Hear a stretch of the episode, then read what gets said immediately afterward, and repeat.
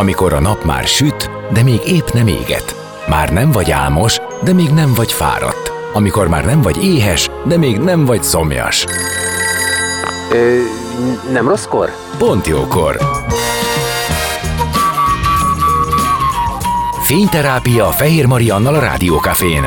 Benne a nap embere, kitekintés a világra és búvárkodás a lélekben. Minden hétköznap délelőtt 10-től délig. Pont jókor!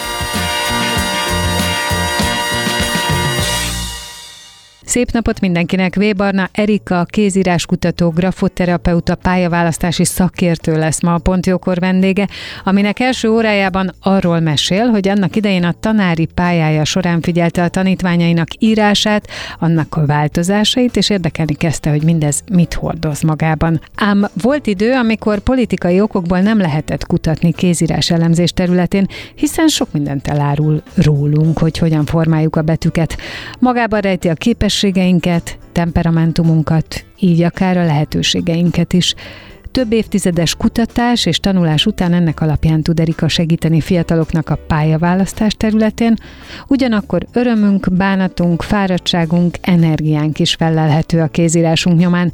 Misztikus, közben végtelen racionális terület ez. Könyvei kapcsán kitérünk József Attila és Csontvári életére is, de mesél a praxisából is történeteket. Már is kezdünk, zenélünk és jövünk vissza, maradjatok ti is. A napembere. Most jöjjön valaki, aki tényleg valaki.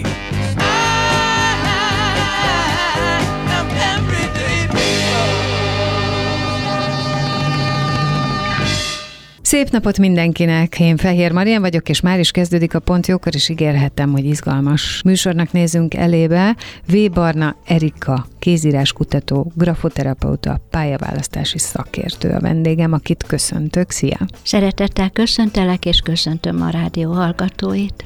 És ugye két részre bontjuk az adást, ahogy ez lenni szokott. Az első rész az rólad fog szólni, arról, hogy a te életedben mi hogy alakult, és ez különösen fontos, hiszen te olyan időszakban kezdtél el foglalkozni a kézírással, a kézírás kutatásával, arról, hogy mit is mond el a kézírás egy emberről, amikor ez nem volt divat. Igen, valóban 1980-as években indult meg egyáltalán az a korszak, amikor lehetett szó a, a kézírás és személyiség kapcsolatáról, összefüggéseiről beszélni. 19... Addig egyébként történelmi okai vannak? Történelmi politikai okai vannak, hogy erről nem?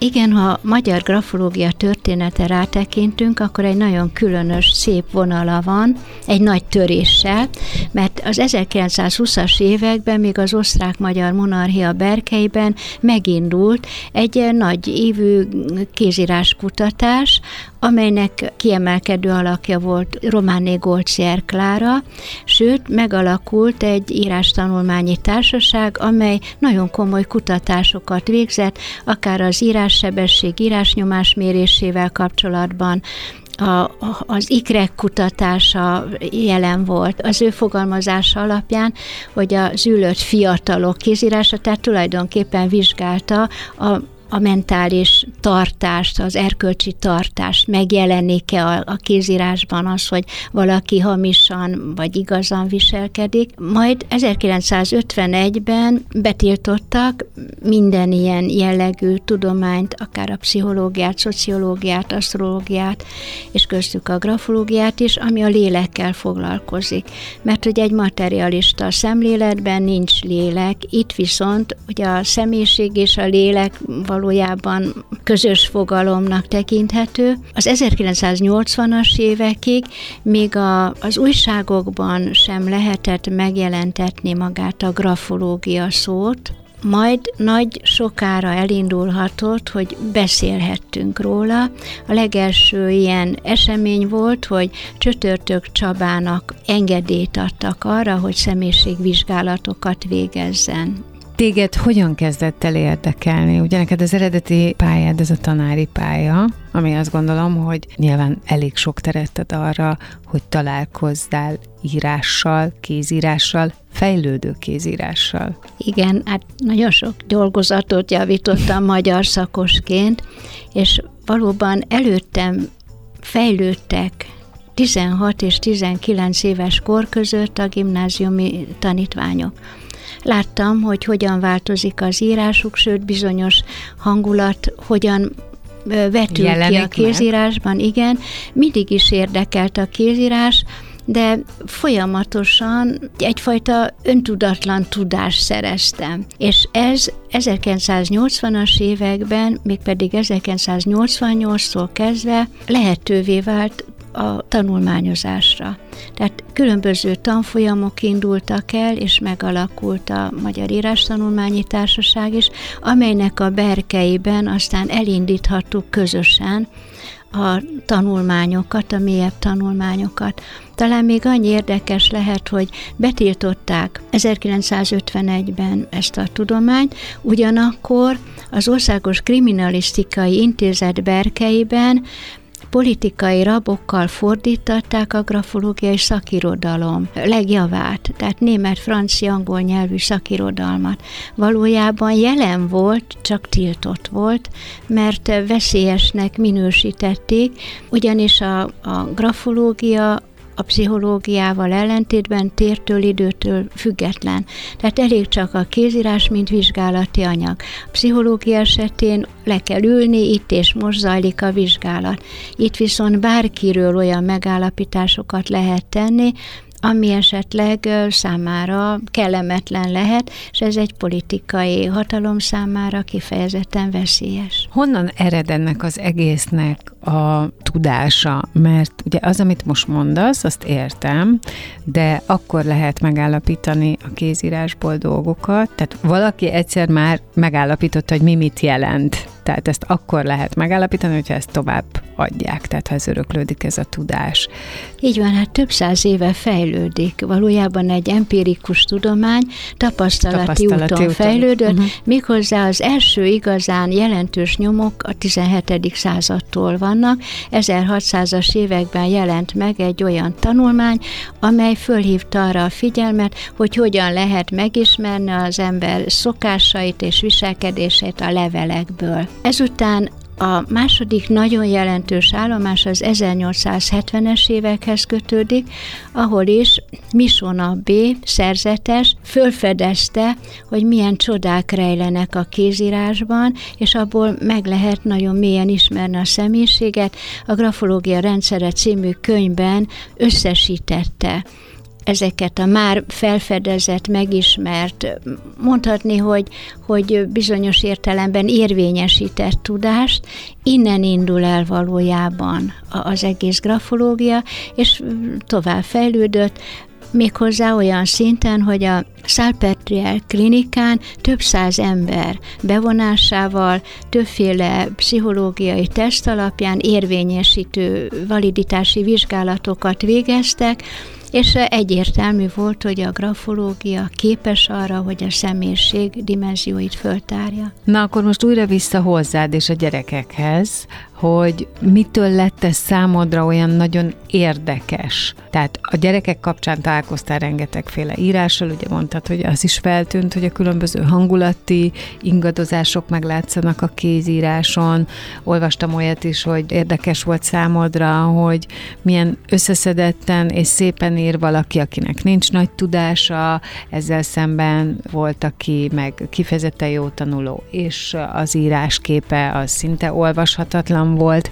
Tehát, hogy hogy kezdtél el, vagy hogy ment a te gondolatod ebbe az irányba, hogy mit kellene csinálni, meg mit jelenthet ez, meg mit lehet ebből megtanulni? Hát először csak a csodát fedeztem föl, és e, e, kételkedő voltam, de újra és újra rá kellett döbbenem, hogy ez, ez csodamódon működik. A második pedig a segítségnyújtás lehetőségét fedeztem föl, mint tanár különösen fontos volt számomra, hogy mindenki az adottságainak megfelelő pálya felé irányuljon.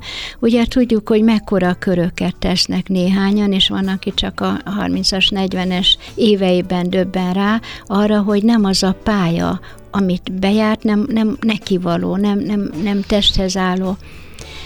Ezzel szerintem nagyon sokan vannak így, vagy nem csak az, hogy nem neki való, nem testhez álló, csak diszkomfortos, nem tudja, hogy hova tovább nem lép, mert azt képzeli, hogy ebbe kell maradni. Ez csak nem régóta működik, hogy rájöttünk, hogy lehet bármikor váltani. Igen, és sokszor tanástalan a szülő, tanástalan a tanár és a gyermek.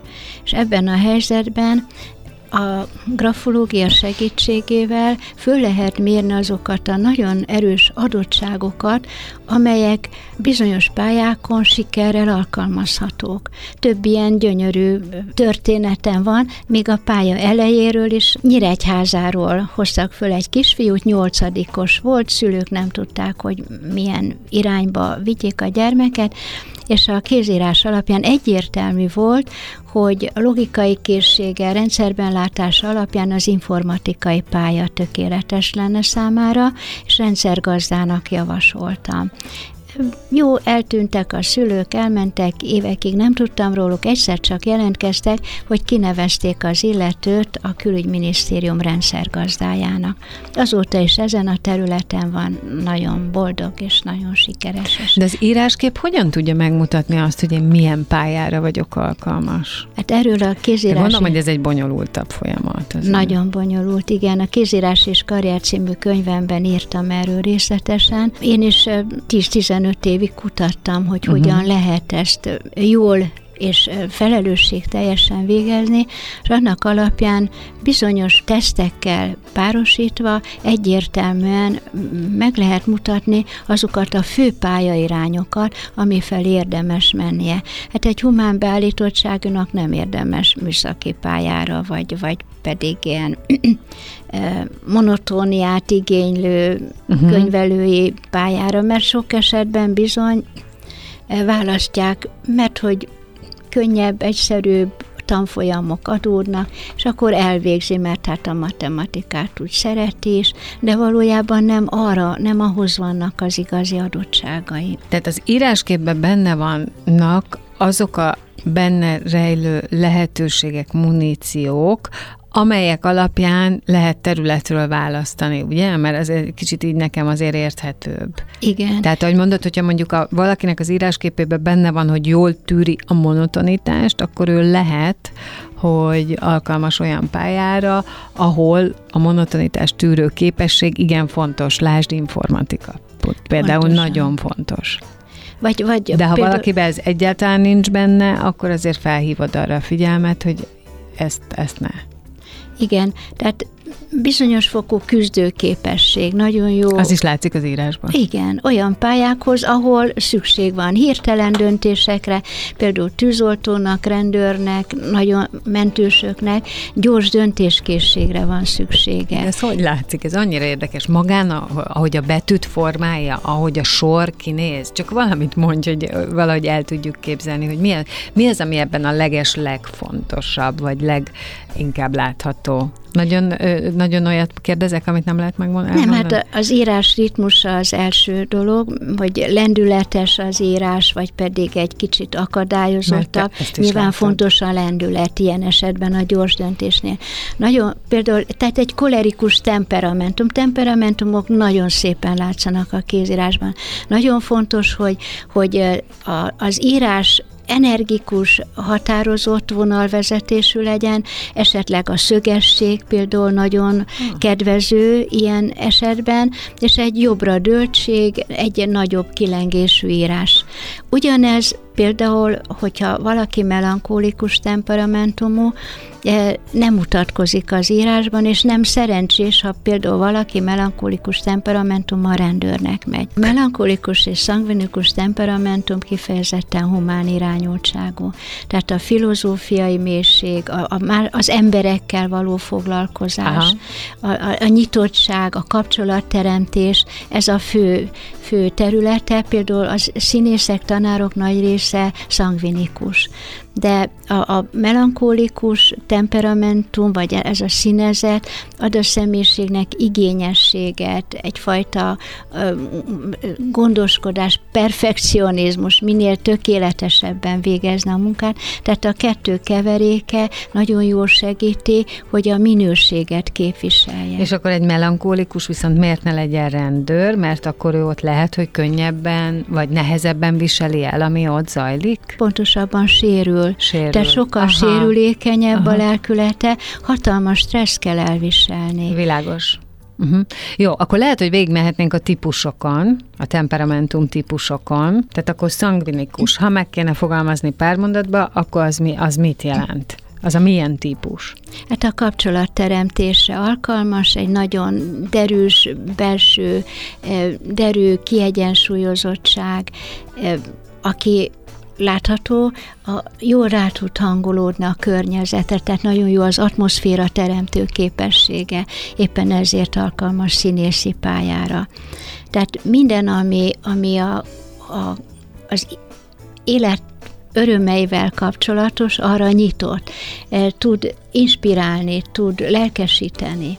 Ugyanerre nem képes viszont a melankólikus temperamentum, mert ott az érzékenység, a filozófiai mélység, az igényesség eh, hangsúlyozódik, tehát a munkájában magas minőséget hoz, viszont hajlamos aggódásra, szorongásra, az önbizalmát kell erősíteni mindenképpen, ahhoz, hogy jól tudjon teljesíteni.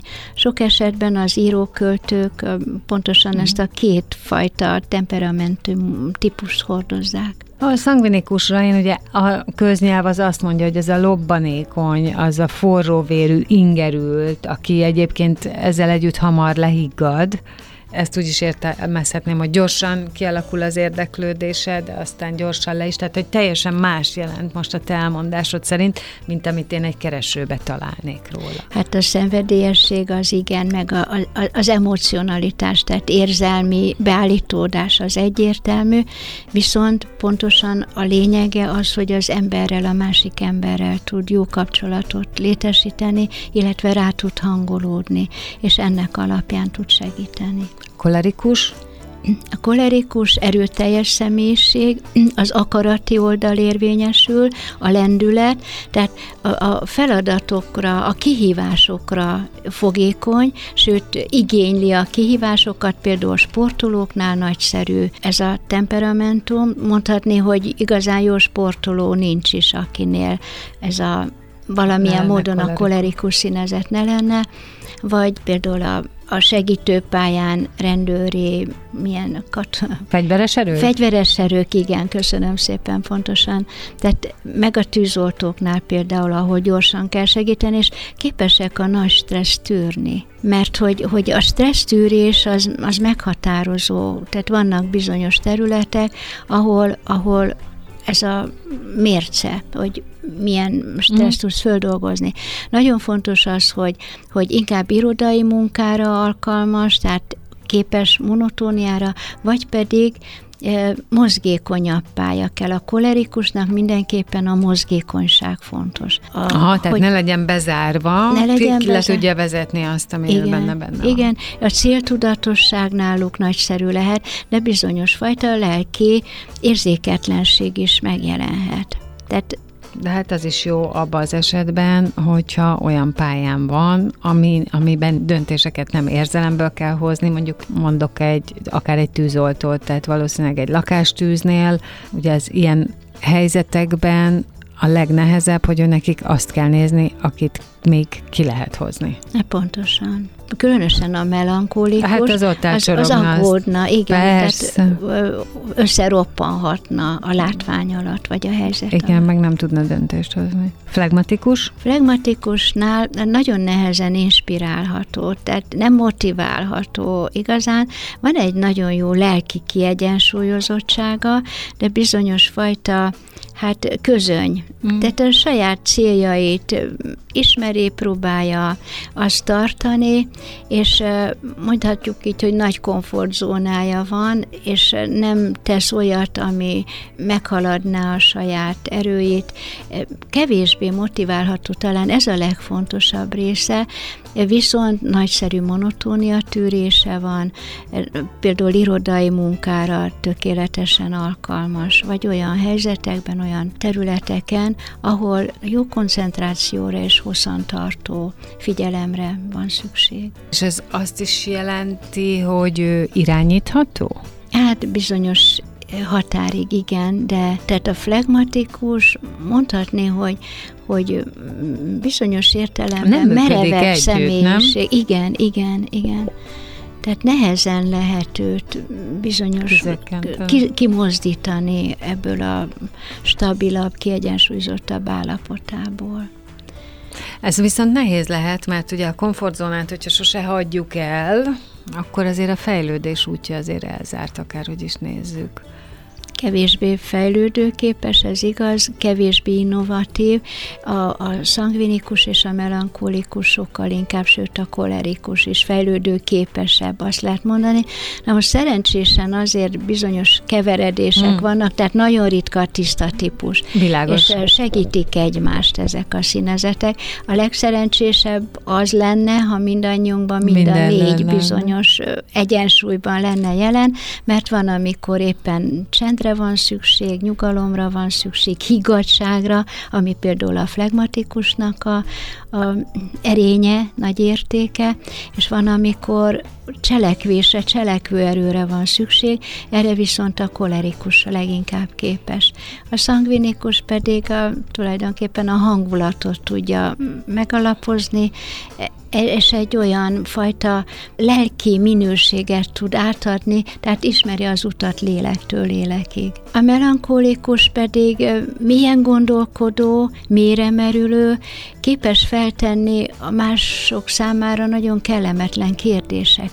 Tehát az élet értelme izgatja, az élet titkai izgatják, és akár az egész életét rá tudja tenni. Tehát a filozófiai eh, attitűd az szinte hozzá tartozik, de ugyanígy a spiritualitás is. Tehát a, a, a legspirituálisabb, vagy mondhatni így a transzcendenciára nyitott típus az a, a, a melankolikus típus.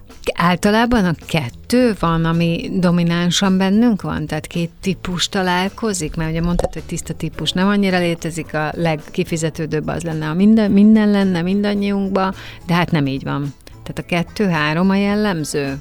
Hát a sok-sok vizsgálat alapján azt tudom elmondani, hogy a domináns típust határozom meg, és mellette melyek azok, amelyek Mhm. segítik, vagy hátráltatják. Hátrát, tehát, hogy van egy, ami feltétlenül az írásképből egyértelműen látszik, hogy ilyen, és akkor ahhoz kapcsolódik szerencsésebb esetben egy-két olyan, ami segíti, de biztos van olyan is, ami hátráltatja. Igen. Például József Attila kolerikus és melankolikus típus.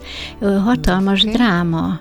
Tehát nem, nem egyszerű bizonyos helyzetekben kezelni ezt a kettőséget.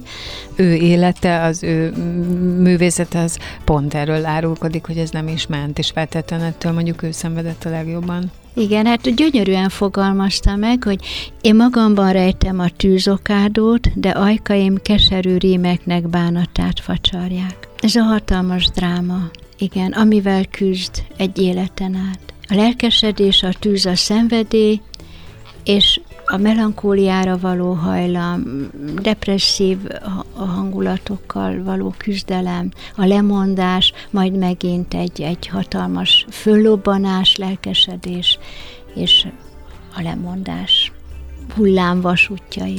Innen fogjuk folytatni a beszélgetést vendégemmel egy kis zene után. V. Barna Erika, kézírás kutató, grafoterapeuta, pályaválasztási szakértő a vendégem, maradjatok ti is. A napembere. Most jöjjön valaki, aki tényleg valaki.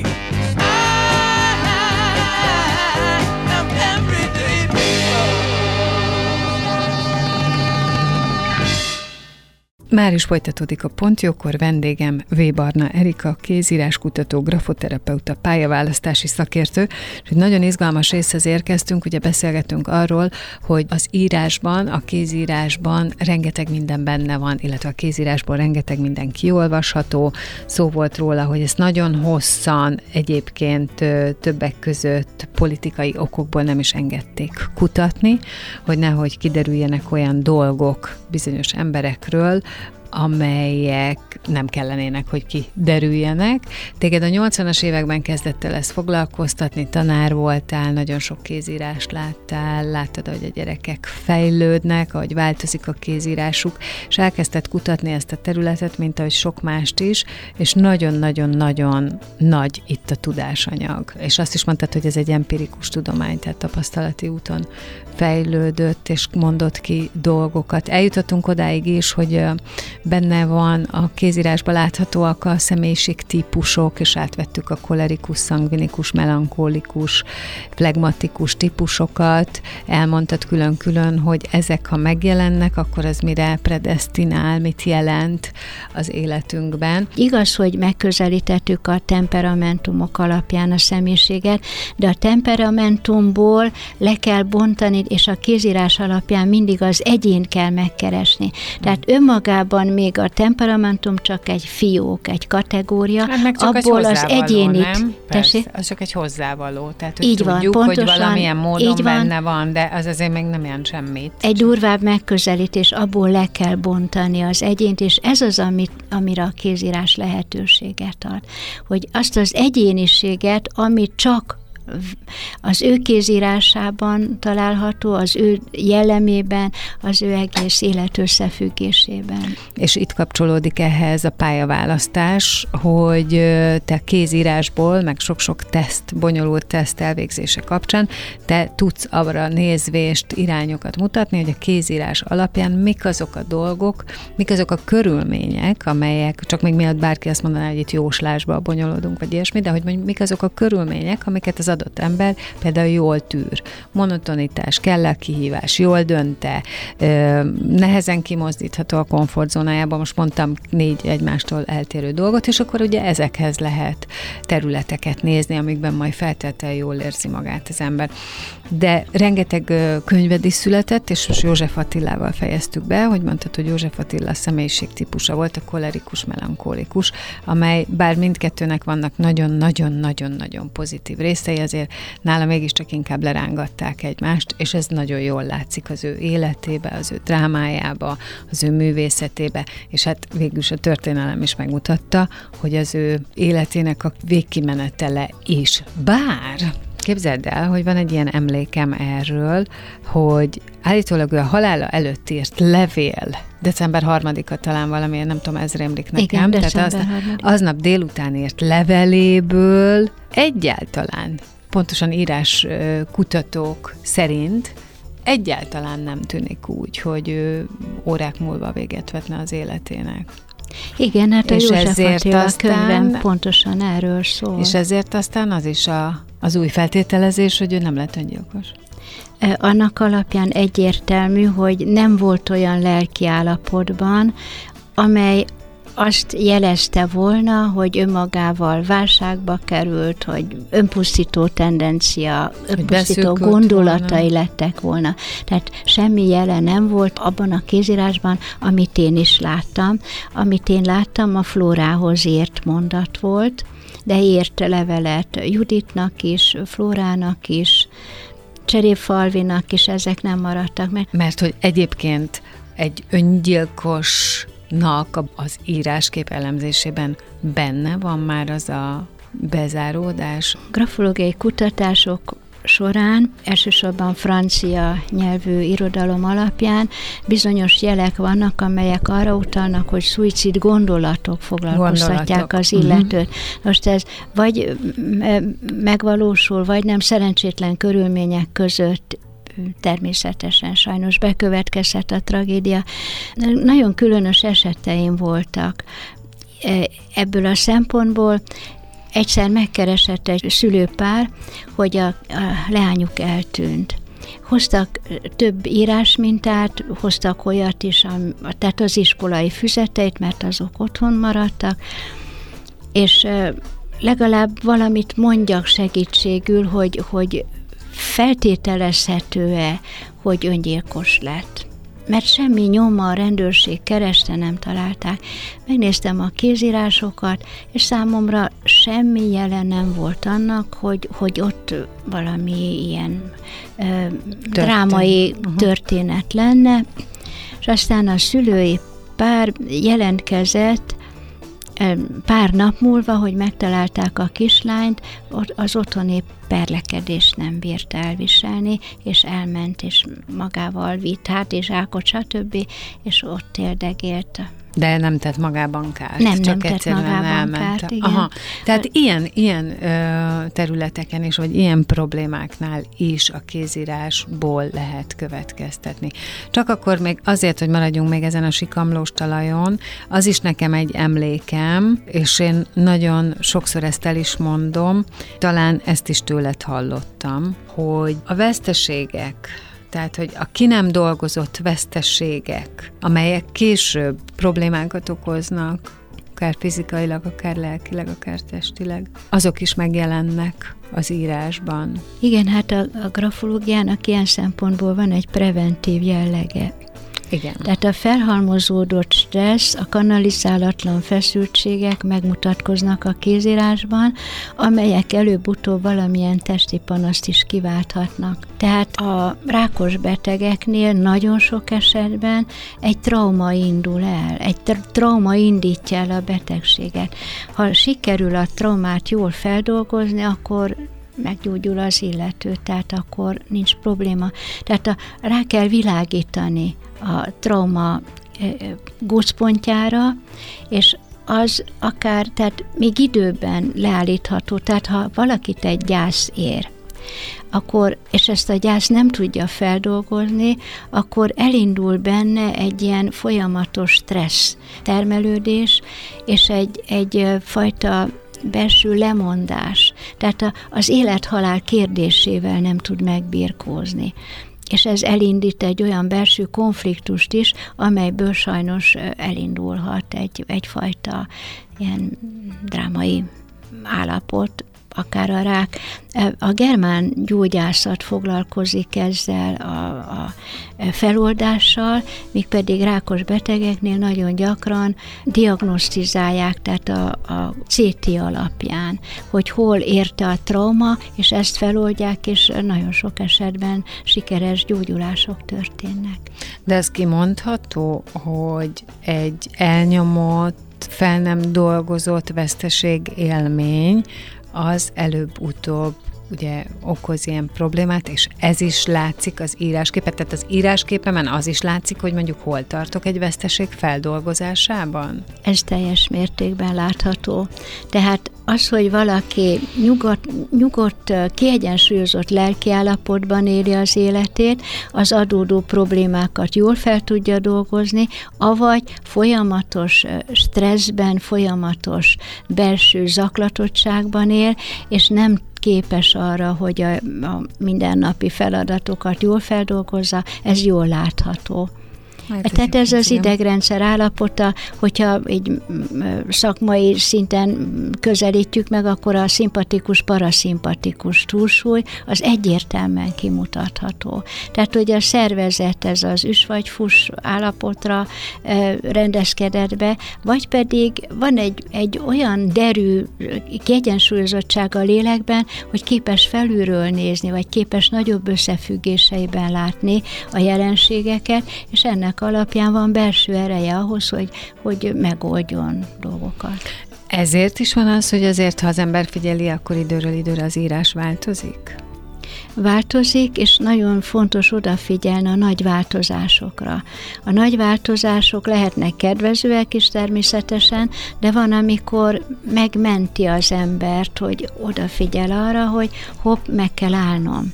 Volt, volt ilyen eset, hogy annak idején körülbelül 20 évvel ezelőtt az elektromos műveknél kértek föl a felsővezetés átvilágítására, és ott a jogásznak a kézírása elképesztően olvasható olvashatatlan és zaklatott volt.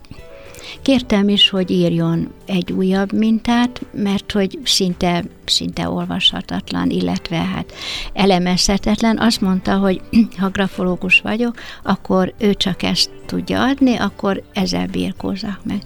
Elkészítettem a személyiségrajzát, és amiben az is volt, hogy nagyon sürgősen vonuljon el pihenni. Nagyon fontos lenne, hogy, hogy ne feszítse tovább a húrt, mert itt tragikus előjelek vannak, hogy nem piheni ki magát. Tehát olyan mértékű zaklatottság volt, ami szinte tűrhetetlen.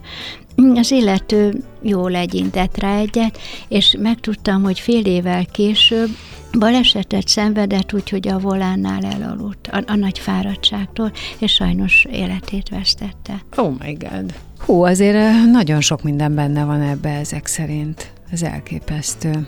Most fogunk tartani egy kis szünetet, zenélünk, és aztán jövünk vissza, és folytatjuk a beszélgetést V. Barnárika, kézíráskutató, grafoterapeuta, pályaválasztási szakértővel, és azért kicsit vidámabb történetekre is rámegyünk, mert hogy jó pár kutatást végeztél te, jó pár könyvet írtál, és hát csodálatos, ahogy egy-egy nagy alaknak az írásában benne van az, hogy mi minden lehetett volna, és ami engem a legjobb legjobban, legjobban inspirál, Csontvári esetében, ugye ez egy egyik legjobban menő könyved, az az, hogy ha valakiben benne van a tehetség, úgyse kerüli el.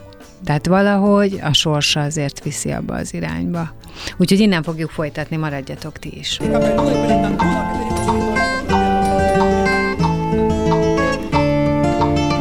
Beszélgessünk az életünk dolgairól, mert annak van értelme. Színház, zene, életstílus, kitekintés a világra és búvárkodás. A lélekben. Pont jókor. Fehér Mariannal a Rádiókafén.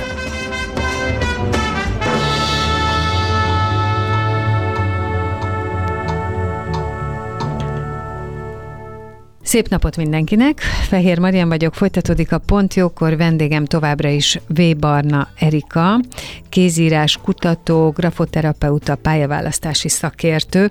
Nagyon-nagyon sok mindenről beszélgettünk már, de ami a legbiztosabb, hogy az írásunkban benne van mindenünk. A személyiségünk, az aktuális idegrendszeri állapotunk, az élethelyzetünk, a motivációink, az, hogy mifelé lehet minket vinni, vagy nem vinni, akár látható rajta egy rejtett kimerültségi állapot, látható rajta egy rejtett tehetség, amit ki lehet bontakoztatni. Szóval, hogy ez egy nagyon-nagyon érdekes tudomány, roppant aprólékos, gondolom, hogy nagyon sok kutatás kell ahhoz, és nagyon sok vizsgálat ahhoz, hogy ki lehessen mondani dolgokat. De Erikának több könyve is megjelent már, és ezek közül az egyik legsikeresebb, és hogy mondjam, leginspirálóbb az a Csontváriról szóló könyv, ami az ő élettörténetét meséli el, és talán még azt a véletlent is, hogy hogyan lett ő egy teljesen átlagos munkát végző emberből, mire föl is kezdett ő el a saját tehetsége felé menni. Hát Csontvári írása művészi látvány. Fantasztikus, most ugye nem tudjuk itt bemutatni, de a látása is már megnyugtatja a szemet, és egy olyan művészi élményt nyújt, akár egy festmény. Jó nézegetni a, a száz évvel, kétszáz évvel ezelőtti írásokat, mert sokkal több művészi élmény volt benne. Mai ember nagyon praktikus, és, és azt lehet mondani, kiaknázatlanul hagyjuk azt, hogy a kézírás egyéni teljesítmény, és mindannyiunk egyéni művészete, egyéni művészi alkotó lehetősége zajlik benne. Na hát Csontvári kézírásában ez a művészi teljesítmény jelen van, de ez a lelkületéből következik következik, nyilvánvalóan száz évvel ezelőtt nem mindenki úgy írt, de hát ez a különleges kézírás jelezte azt már gyógyszerész állapotában, tehát 26 éves kori kézírását látva, gyógyszerészként már ott rejlett benne a festői tehetség, a, a, a kézügyesség, amelyet aztán kibont.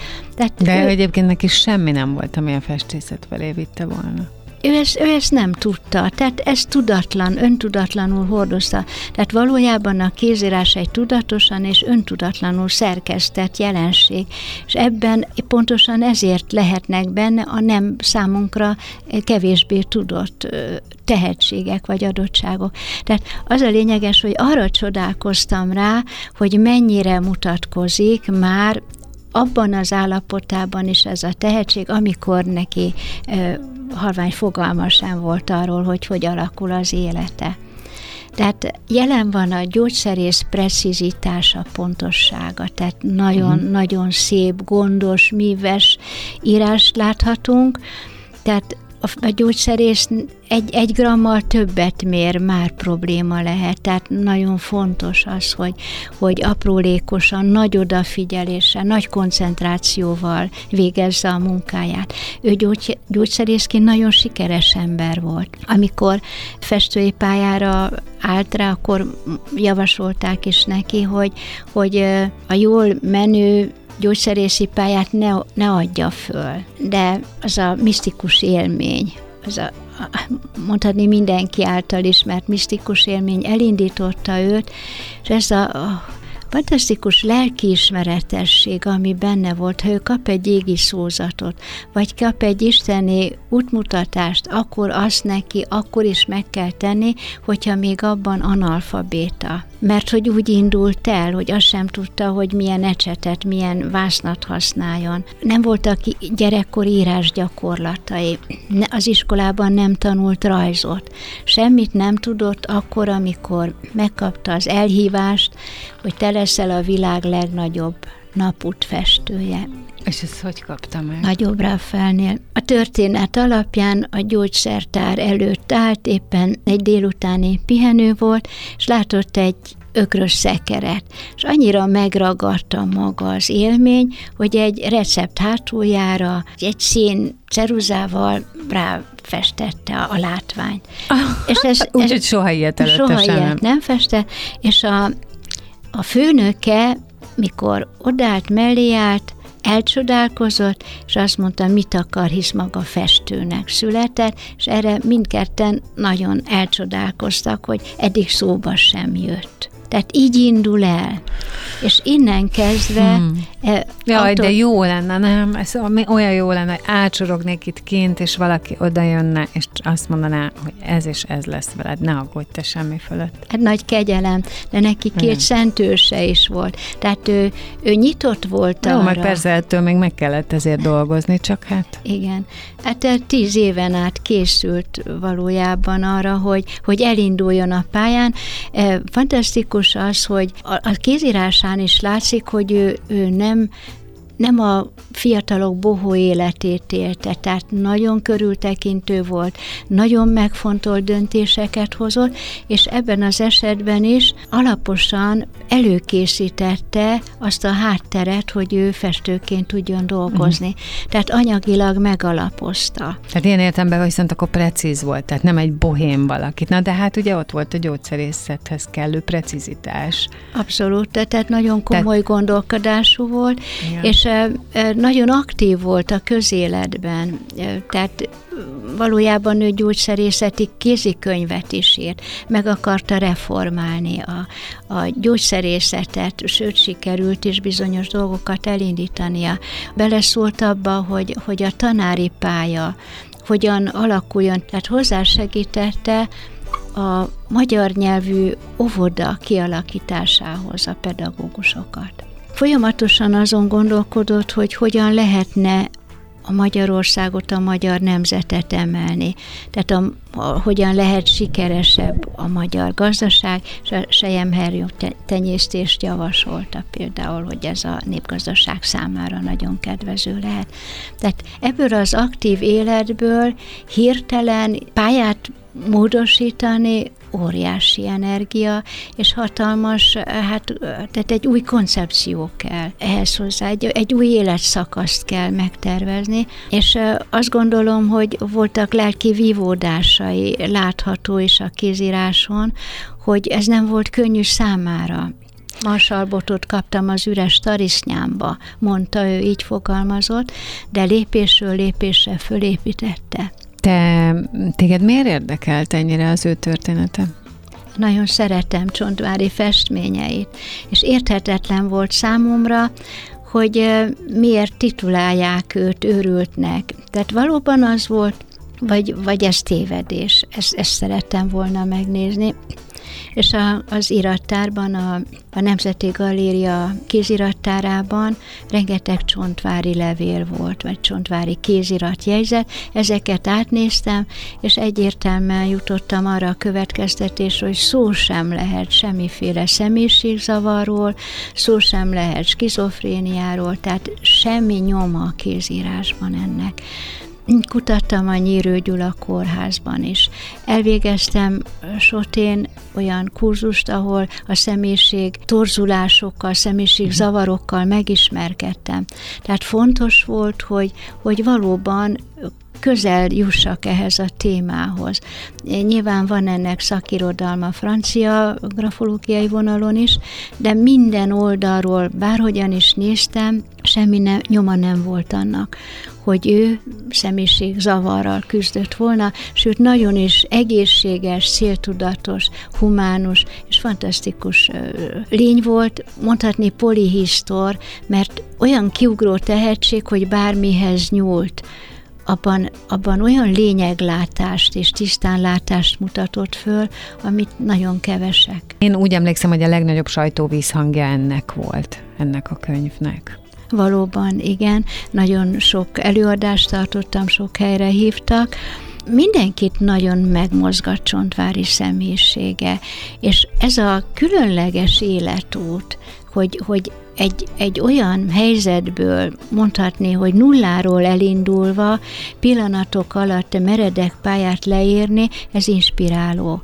Az, hogy, hogy nem hallgatott senkire, tehát el, elküldte az első rajzait Keleti Mártonnak, a kor nagy festőjének, aki azt mondta, hogy hagyja abba, ezek ilyen gyermeki rajz firkálmányok. Nem érdemes erre energiát fordítania, mert hogy nincs hozzá tehetsége, adottsága. Tehát rengeteg hátráltató tényező volt. Ennek ellenére a hite vitte, és az a tudat, hogy, hogy neki ezt meg kell tennie, hiszen ez egy, egy e, égiek által elrendelt küldetés, tehát sokszor elmondta, hogy a sorssal nem lehet tréfálni, ezért is adtam ezt a könyvcímet, és valóban az egész életútja azt mutatja, hogy a sorssal nem lehet tréfálni. Ami a jóslat volt, vagy a felkérés az elhívás élményben, azt ő végigcsinálta. Innen fogjuk folytatni a beszélgetést vendégemmel, V. Barna Erika, kézíráskutató, grafoterapeuta pályaválasztási szakértővel. Maradjatok ti!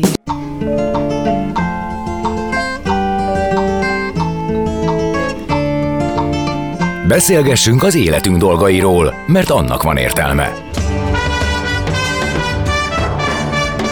Színház, zene, életstílus, kitekintés a világra és búvárkodás. A lélekben. Pont jókor. Fehér Mariannal a Rádiókafén.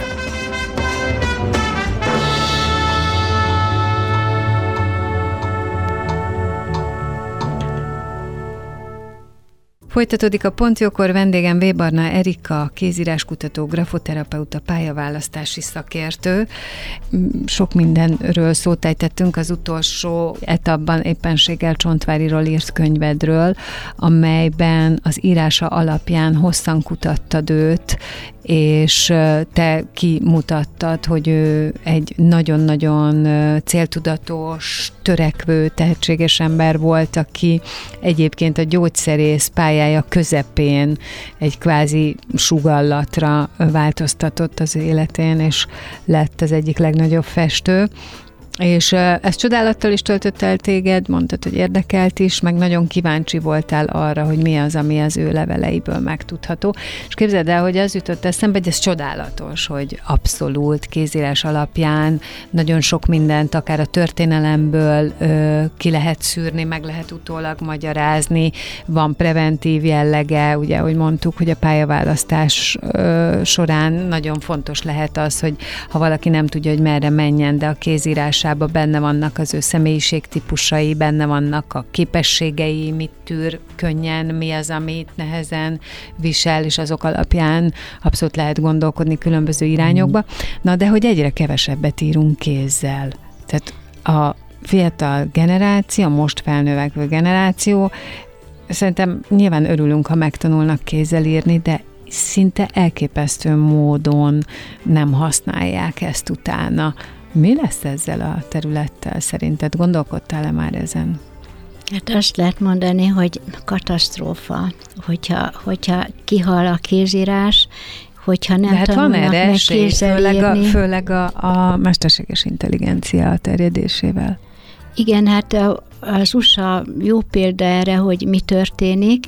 Ugye az 50 állam közül 44-ben megszüntették a kézírás tanítást, tehát nyomtatott betűket még megtanították, de valójában az írás tanításban a spontán egyéni impulzusok nyomán megszülető betűformálás, gördülékeny betűformálás és írásvezetés a cél, a harmadik osztálytól kezdve már csak a tíz ujjas gépírást tanították, és a Floridában fölfigyeltek arra, hogy azok a gyermekek, akik már nem tanultak kézzel írni, sokkal gyengébb tanulási teljesítményt érnek el, gyengébb a memóriájuk, a koncentrációs képes, képességük, a kreativitásuk. Különösen a sok gyermekes családban figyeltek föl erre, hogy, hogy a Nagyobb gyermekek még tanultak kézírást, a kisebbnél pedig már ezt kivonták a forgalomból, és elérték azt, hogy újra vezessék vissza az írástanítást, tehát szükség volt rá, és akkor ezeket a gyermekeket is aztán megtanították. Tehát rengeteg kutatás született már arról, hogy milyen óriási problémákat jelenthet. A teljes személyiséget megváltoztatja, ugyanis a, a a kézíráshoz az írás tudáshoz szükséges neuronhálózat, az már születés pillanatában jelen van. Erre születtünk, hogy írjunk, ez egy nagyon fontos, a teremtés rendje által adatott képesség, hogy, hogy ezt alkalmazzuk. És a, amikor írunk, akár csak egy a nevünket írjuk alá, vagy néhány mondatot, több milliárd neuron aktiválódik. Tehát az agypályák kiépítéséhez, folyamatos karbantartásához szükséges a kézírás. Tehát, hogyha ez, hogyha ez nincs, akkor bizonyos képességeink elsorvadnak, és ez az óriási vesztessége. A, a, a kézírás tanítás, az írás tudás kihat az erkölcsre is. Aláírok, leírok valamit, annak súlya van ha már ha géppel írom, akkor valójában kevésbé érjük, érezzük át, éljük meg a felelősségtudatot. Bármit le lehet írni SMS-ben, bármit le lehet írni hát géppel, hát valójában pedig amit kézzel írunk, az, az annak súlya van, ráadásul Igen, tudom, mert az ugyanúgy idő. Ezért szokták azt mondani, hogy ugye a közösségi portálokon ez a komment szekció az azért tud annyira eldurvulni, mert ott az ember olyan gyorsan ö, kimond dolgokat, amit szemtől szembe, tehát hogyha én látlak téged, akkor talán nem mondanám ki. Ha lenne időnk arra, hogy beszéljünk erről, addigra átgondolnám, és a kézírás az ugyanez, tehát ez egy lassabb folyamat. És gondold el, hogy hogyan lehet szerelmes levelet írni géppel. Tehát a szerelmes levél, vagy szerelmes ember átéli, átlényegül azzal, hogy, hogy átéli ezt a csodát. Igen. Ennek a leírása önmagában ö, csodálatos élmény, és az érzelmek rögzítése, levezetése, ahogy leírom. A másik elolvassa, átéli, átéli a, a, azokat a gesztusokat, ahogyan leírta, ami benne rejlik ugye a betűben, az írásban. Ugyanezt, ha géppel írjuk, lélektelen, élettelen. Hát megmozgat persze valamit, de nem ugyanazt mint amikor kézzel írjuk. Tehát szinte büntény, amikor szerelmet val valaki gépírással és nem kézírással. Ez jutott eszembe, hogy akkor, hogyha kézírás kihalna, akkor azzal egy csomó, csomó részünk is ami, ami a kreativitás, az érzelmek kifejezése, az önmagunk megfogalmazása, a másik iránti empátia gyakorlása, egy csomó minden ö, sikkadna. Így van, pontosan, tökéletesen mondod, mert az önkifejezés egyik eszköze a kézírás. A kézírás annyira sajátunk, senki máséval nem lehet összehasonlítani, pótolni, tehát mindenkinek egyéni a kézírása. Mennyi időt vesz igénybe, hogy te valakiről egy elemzést készíts? Azért azt gondolnám, hogy ez egy hosszadalmas folyamat. Hát napok, napok kérdése, tehát ha leírok valamit, akkor másnap újra átgondolom.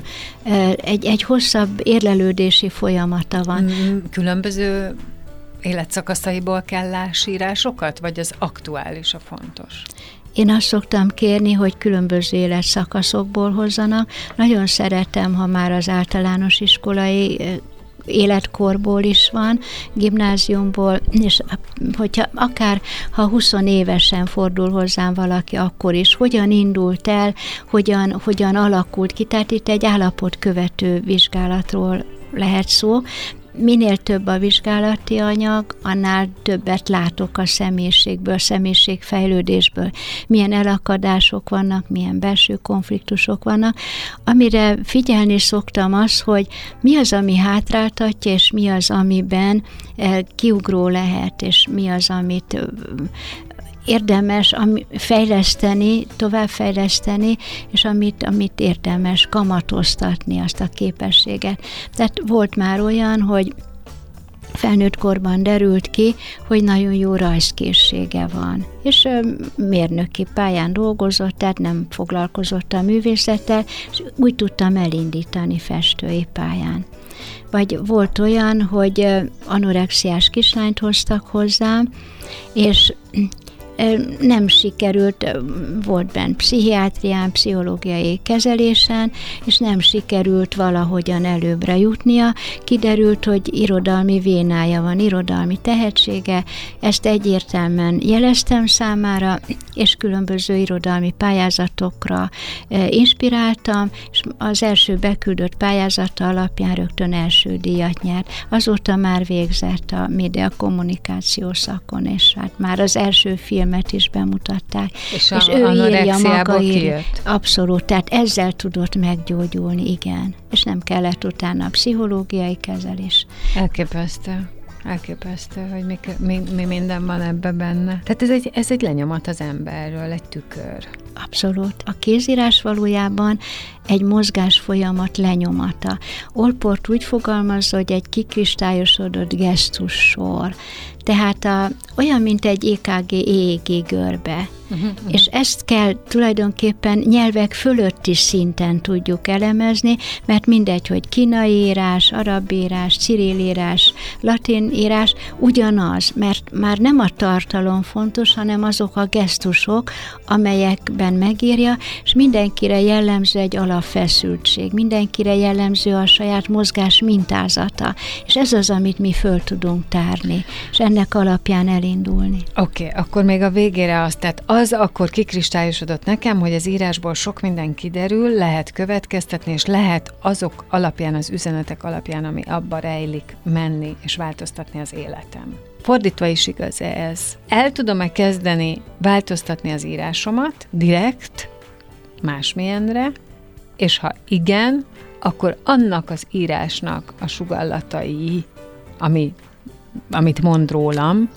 az is változik a személyiségembe, a jellemembe, a lehetőségeimbe. Lehet, hogy sem értem ennek a kérdésnek, mond nyugodtan. Ez egy komplex pszichológiai folyamat, a tudatosság szintjét emelheti, igenis van erre lehetőség, tehát kiderül az, hogy a kézírásá, a kézírás alapján, hogy nagyon gyenge az önbizalom, tehát az önértékelés, nagyon gyakori jelenség. És ebben egy, egy úgymond személyiségfejlesztéssel elkezdi gyűjtögetni azokat az eredményeket, amelyeket elért, ezeket leírja, leírja a céljait. Tehát újra és újra pozitív megerősítésekben él, és ezzel, és ahogyan ezt leírja, ez több szinten rögzül. Tehát, hogyha kimondjuk, az még kevés önmagában, de hogyha leírunk valamit, akkor az rögzül verbális szinten, motorikus szinten, vizuális szinten. És a kézírás maga mágia, tehát teremtő erővel bír amit leírunk, annak sokkal nagyobb súlya van, és amit kézírással írunk le, annak van igazán nagy súlya, tehát ez valójában beépülhet a személyiségbe. A személyiségfejlesztésnek bizonyos határai vannak, mert nyilvánvalóan, hogy egy nagyon érzékeny ember nem tud humánus célokra karitatív célokra berendezkedett ember nem tud agresszív, vagy ilyen nagyon kemény küzdelmekben jelen lenni. Tehát nem lehet a, a személyiség határokat mértéktelenül tágítani, viszont egy határon belül nagyon jól fejleszthető, önmagához képest fejleszthető az illető, és nagyon fontos, hogy a mérce mindig önmaga legyen. Tehát önmaga korábbi állapotához lehet fejleszteni. Tehát lehet a kommunikációt fejleszteni, rá lehet döbbenni arra, hogy, gyenge a kommunikáció, hogy, hogy az érzelmi önkifejezés fejletlenebb. Ezt fejlesztve egy sokkal sikeresebb életút írható le. Csodálatos. Nagyon szépen köszönöm, hogy itt voltál, és hogy ennyi mindent megtudhattunk erről a dologról, rendkívül is izgalmas, és értem, hogy ez téged is folyamatos izgalomba tart. Hiszen ha valamibe, akkor ebbe élethosszig tudsz tanulni. E több élet is kevés ahhoz, hogy igazán mindent megtudjak. Köszönöm a meghívást. V. Barna Erika, kézíráskutató, grafoterapeuta, pályaválasztási szakértő volt a vendégem. Ez, ezzel a pontjókor most véget ért. Megköszönöm a figyelmet mindenkinek. Holnap délelőtt tízkor jövök friss adással. Sziasztok!